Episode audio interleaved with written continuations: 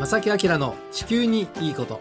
皆さんこんにちは正木明です。小木恵美子です、えー、11月8日午後1時を回りました。どのようにお過ごしでしょうか、はい、11月8日がこの日っていう年もあるんですが実は今年は11月の7日がこの日。立冬になります。なりましたね。ね、はい、冬が経つ。うん、うん 確かにちょっとある時から急にこう季節の変わり目って感じますよね。あの今年は特にそうですよね。あの10月先月の下旬ぐらいかな、一気に寒さが変わって、そこで木枯らし1号かと思いきや、はい、えー、発表されなくて、ででも結局ねあの10月のうちに木枯らし1号って発表されてだいぶこう早めにね例年よりも早めに冬がやってきていますが暦の上でも昨日からいよいよ冬ということになります。今年の冬はね寒さが厳しいという長期予報になってます。ね正木さんがねずっと言ってくださってて、はい、雪も多くなりそうというね、ね、そのつもりで、うん、なんか皆さんに言ってます。正木さんがそう言ってましたよとか言ってね、はい、えー、ちょっとこう、えー、例年以上にその冬の対策というのはね、しっかりとしなきゃいけないかもしれませんね、ね、雪の多い地方はちょっとね地域の皆さんは気をつけてください、うん、はい、えー、さて今日のテーマはですね、はい最近やたらとねその気象予報士であったり天気予報だったりそういう分野がなんか騒がしい。クローズアップされてますね。他局ですが朝の連続ドラマの主人公が気象予報士だったりとか、うんね。はい、あとまあノーベル物理学賞が気象学者受賞とかね、うん結構やや注目されているかなとなんとなく僕も思ってるこの分野。なんです。正木さん私たちの関心度が本当に高い。分野だと思い。ます、はい、どんどん大切な分野でもあるのかなと思って。今日はですねそのあたりをちょっと中心にねしばらくお話をね 短い間ですがさせていただきたいと思います。この番組は公益財団法人兵庫環境創造協会の提供でお送りします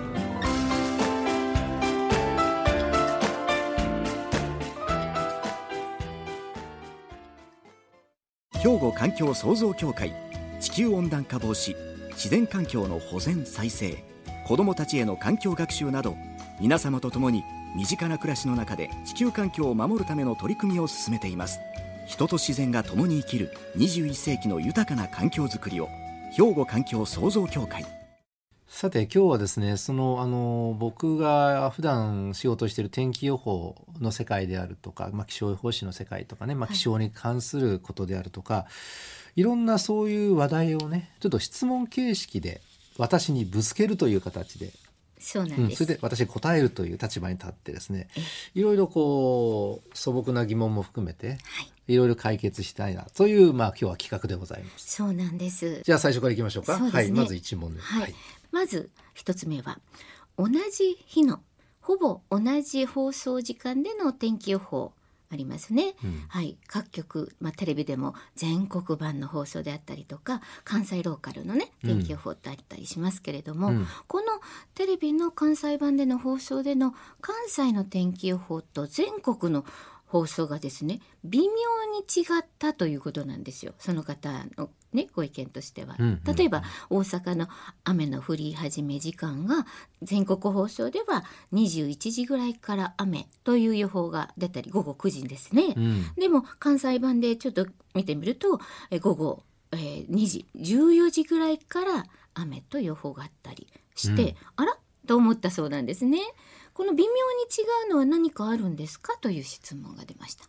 うん。なぜだろう。あの考えられるのは全国版の天気予報っていうのはだいたい東京のキー局がしますのでね、はい、そうですね。キー局にまず気象庁から情報行くじゃないですか、はい、その時に入手した時間と、えー、気象庁からまあ気象台を通じてかな。関西のテレビ局に入ってくる情報がありますよね。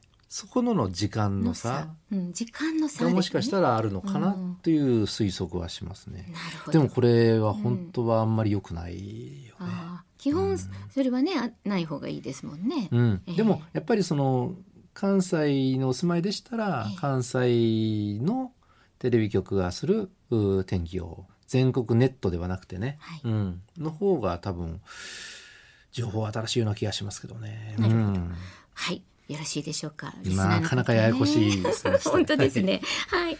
じゃあ次に行きますね。はい、台風の情報、ね、うん、台風。えー、え中心気圧中心付近の最大風速最大瞬間風速が結構昔から発表されていますよね、うんはい、台風は海上を移動しているのにどうやって測定、まあ、いわゆる推定しているの？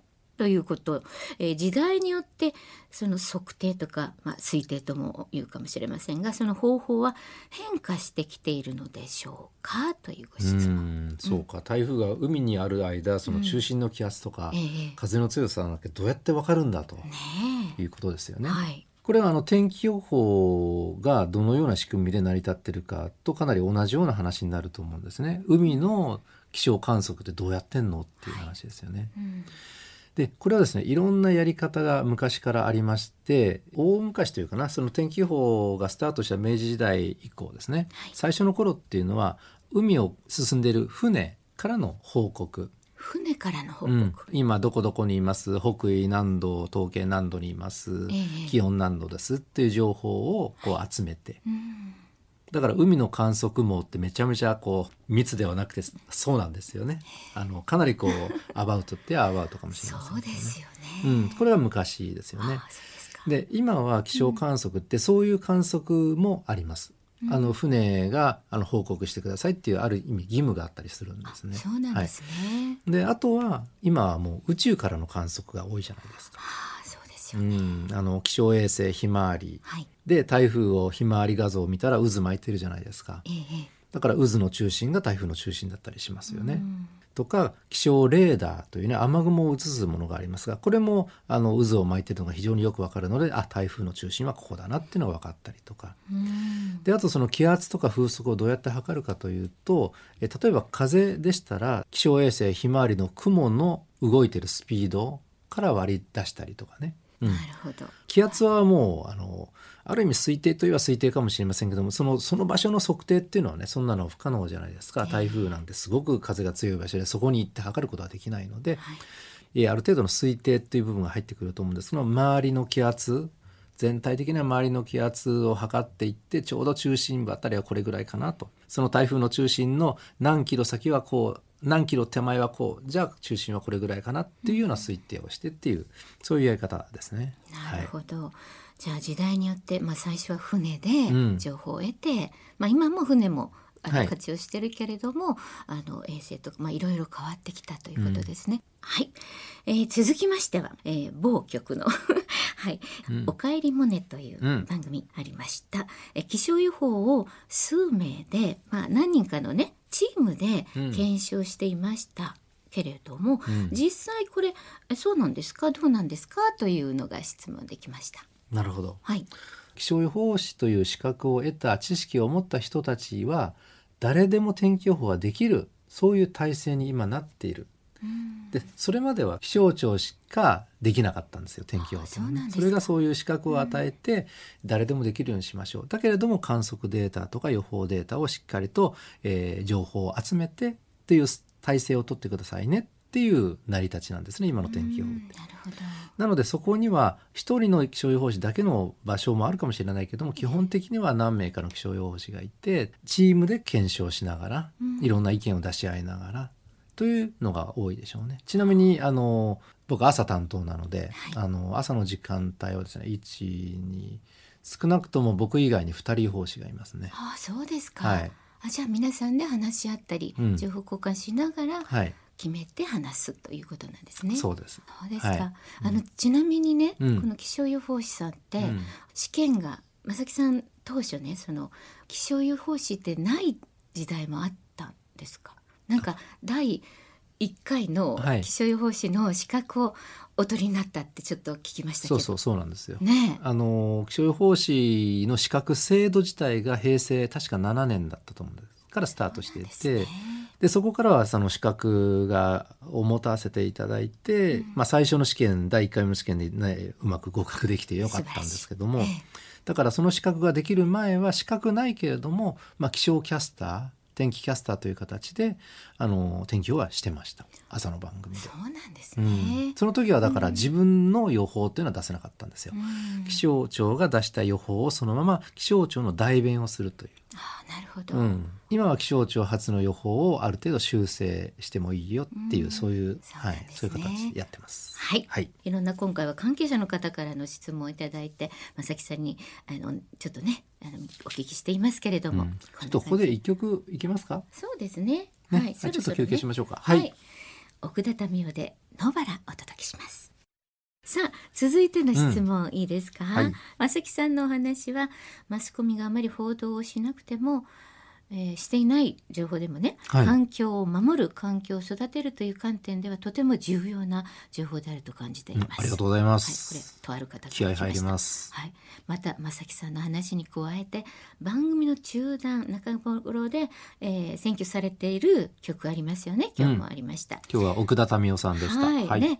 こういう曲もとても楽しみにしてありがとうございます。はい、なんかかなり正木ファンの方の質問ですが、うん。うん。そこで質問です。はい、はい。入りました。10代、20代で聞いて、未だに聞いているアルバムはありますか？希少の質問じゃないんですけど、音楽好きな方です。最新の今流行りのものを僕聞くんですけれども、やっぱりね一番聞いてるのは確かに10代後半から20代ぐらいかな。ちょうど僕がそのギター始めたりねバンド組んだりっていう頃のを聞いてますね。またその時流行った活躍したバンドがまただいぶ経ってから新しいのを久しぶりに出したとかね。うん。だいぶ年いっちゃったけど出しましたみたいな そういうのめっちゃ興味あって聞くんですけど。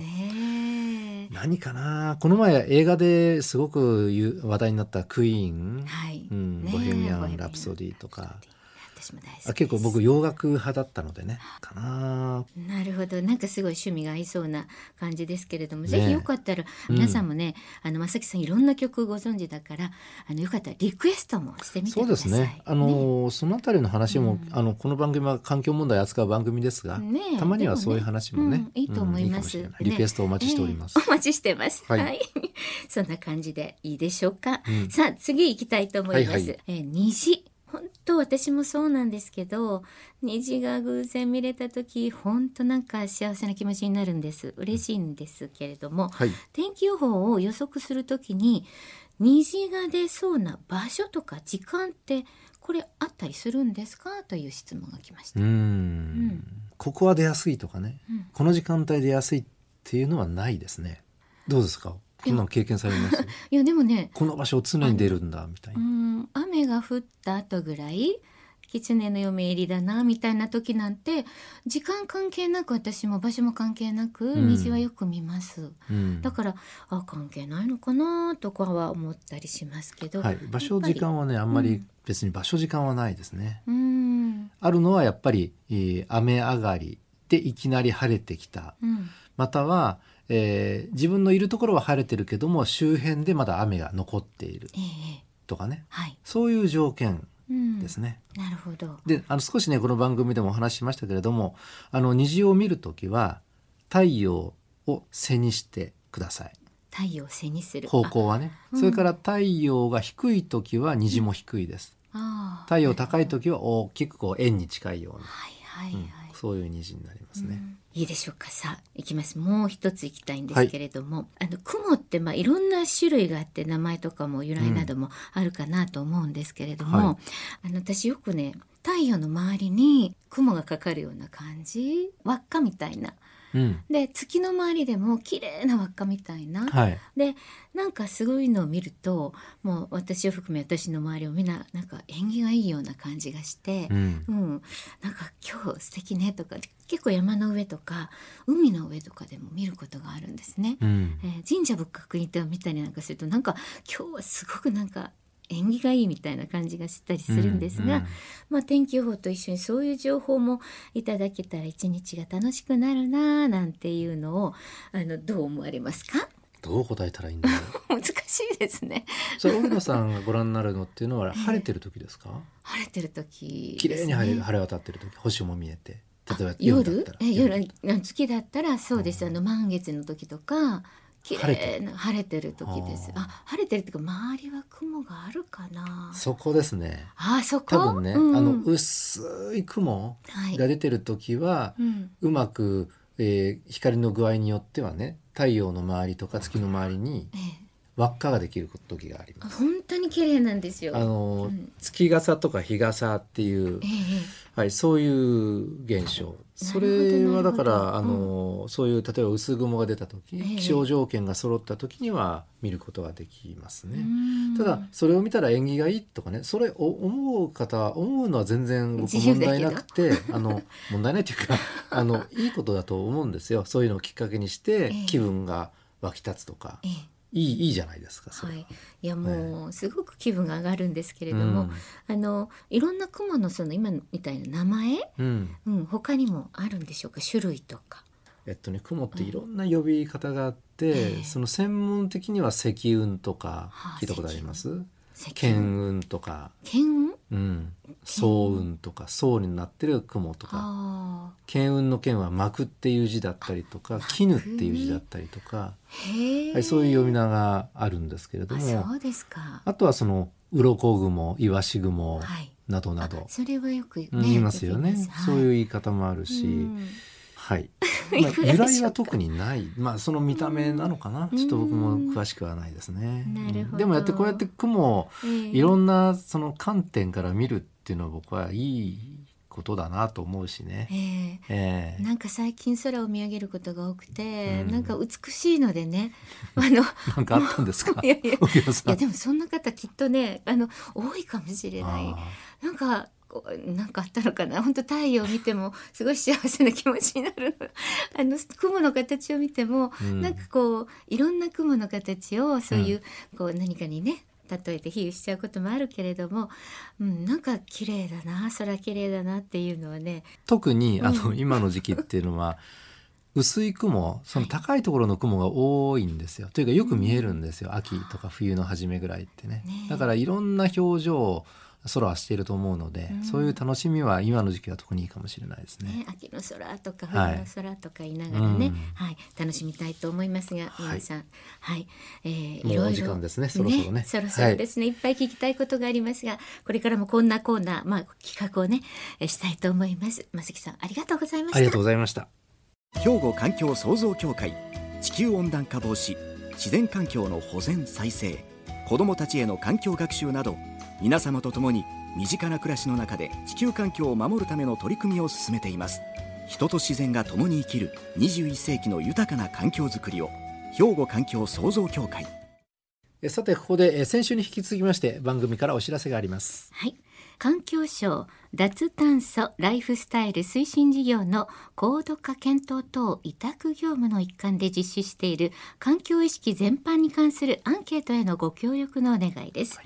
この番組を聞いてえ環境意識がどう変わったかなというようなねそんなあのお尋ねをしていますので、皆さんぜひご回答いただきたいんです。はい回答期間は11月1日からもう始まっています。えー来年の1月10日までとなっています。アンケートにお答えいただいた方の中から抽選で10名の方に 2way これバッグですね。また折りたたみボトルをプレゼントします。